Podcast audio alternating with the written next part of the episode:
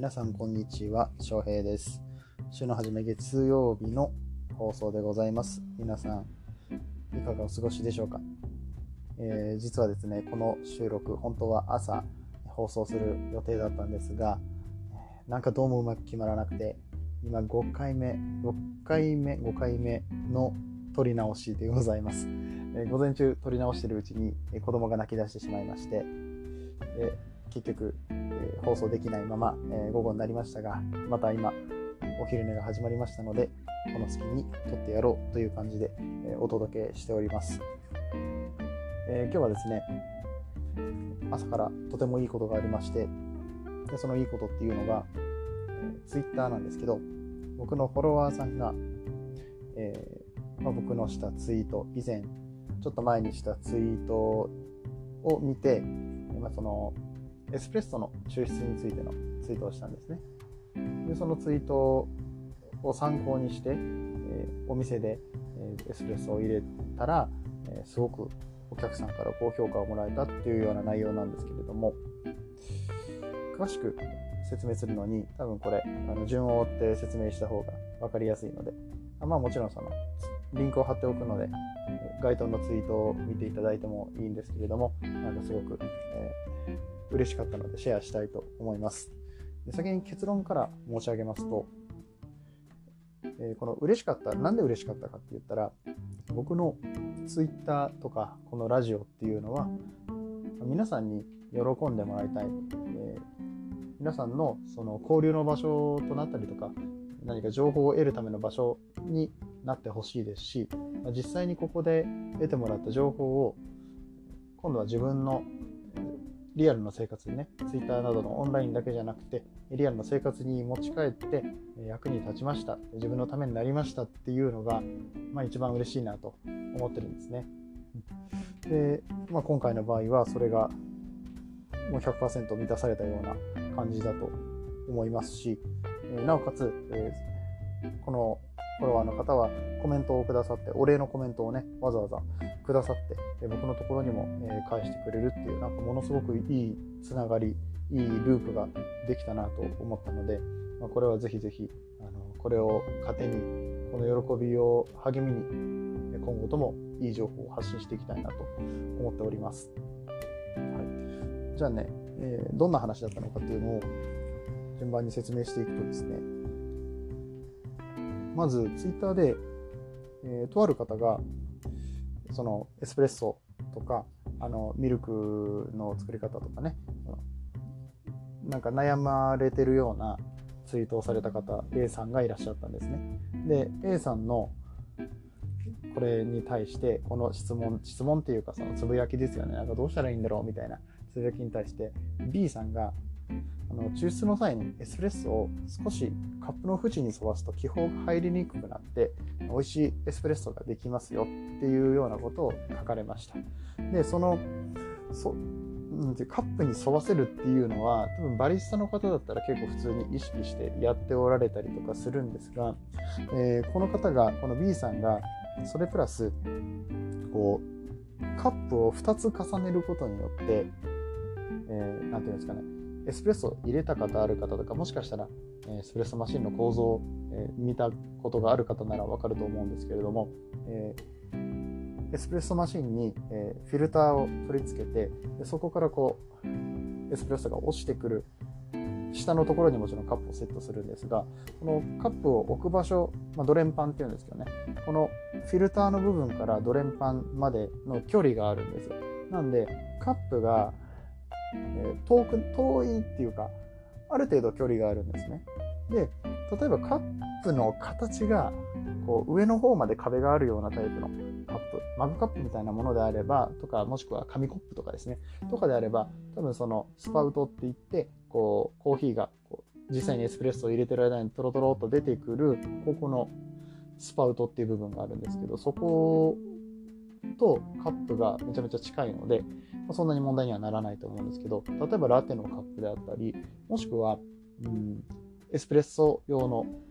デミタスカップですね。エスプレッソ用のカップとか、あとは、えーと、お店使われてるところ多いと思うんですけども、ショットグラス。ショットグラスに1回落としてから、えー、紙コップなり他のカップに入れるっていうことをされてる方もいらっしゃいます。そういうお店もあって、そうするとどうしてもスパウトからこのカップ、ショットグラスやエスプレッソカップまでの距離ができてしまうんですね。でその時にどうしたら、えー、あまり気泡が入らないようにしてあげられるかって言ったら、できるだけ高さを上げてあげるんですよ。高さをもう、まあ、要は紙コップだったら、こう、壁のところにもうスパウトをひっつけて、トロトロっとこう、えー、気泡が入らないようにこう滑らせてあげるようなことができるんですが、それと同じように高さをしっかり出してあげて、えー、スパウトとカップの底との距離っていうのを縮めてあげる、えー、滑らかにこう入っていくことができるようにカップの縁を横に沿わせてあげることをすると、えー、とても美味しいエスプレッソが入りますよというような、えー、ツイートをされた B さんです。ごめんなさい。まだここまででまだ B さんまでしか言ってないですけど、ま A さんの質問に対して B さんが答えました。B さんが答えたものに対して、僕がこれすごくいいツイートだから拡散しようと思って、あの、拡散したんですよ。で、なんていうんですかね。これは僕のツイート読みますね。えー、バリスタが美味しいエスプレッソを抽出するために何に気をつけてると思いますか？粉の細かさ、お湯の量、例えば気泡が入らないようにカップの縁に沿わせたり、カップの下に板をかませてかさ上げしてあげることもあります。このはこの技術はほんの一部で、たくさんの技術と気遣いがこのエスプレッソ1杯に詰まってるんですよっていうツイートをしました。で、これに対して、えー、その今回お礼を言ってくださった方が、えー、僕がこのツイートをしたのって9月の7日なんですよね。今日が9月の14日なので、本当1週間前の話。まあ、この方がいつこれを見られたかはわからないんですけれども、まあ、結構前のやつを実際に実践していただいて、えー、お客様からお褒めのお褒めの言葉をいただいたというような話でした。えー、これはですね、え、僕がしたツイートは、えいいねが10件とリツイートが1件で、まあそんな全然拡散っていう意味ではそこまでされてないんですけれども、まあでもリツイートをいただけるっていうのはね、やっぱり内容が良かったものを、自分のタイムラインに載っていいもの、えー、自分のフォロワーさんに見せてもいいものを皆さんやっぱりリツイートされると思うんですよね。そういうものをこれからもどんどん増やしていきたいな。増やしていって、えー、まあ、さっき言ったみたいに皆さんの糧になって、え実際に生活でお役に立って、生活の質が上がるとか、えお仕事の質が上がるとか、そういう形で、え貢献できたらいいなと思って、え今のアカウントを立ち上げていたので、いやもう本当に嬉しかった。もう朝起きて、もうこのツイッター開いたら、この通知が入ってて、うん、今回初めて絡んだんですけどね、この方。もう素晴らしいですよね。もうお礼を言ってくださるっていう、その、なんだろう、この方の、ね、心もすごくあの好きですし、こういう方ともっとつながっていきたいし、えー、まあ、まだまだたくさんそのコーヒーについて疑問を持っておられる方いらっしゃると思いますので、うん、そういったところを、えー、強化してできるだけ皆さんに有益な情報をお届けしていきたいと思います。今回の件に関してはもしかしたらもしかしたらっていうか、まあ、そもそも一番最初は全く別の方のツイートですので、えツイートというか B さんが、えこうするといいですよって言ってくれたことを、え拡散しただけですから、まあ、僕も僕の知識というよりは B さんの知識だし、まあ、もしかしたらそんなこと知ってるよっていう方もたくさんいらっしゃるかもしれないんですが、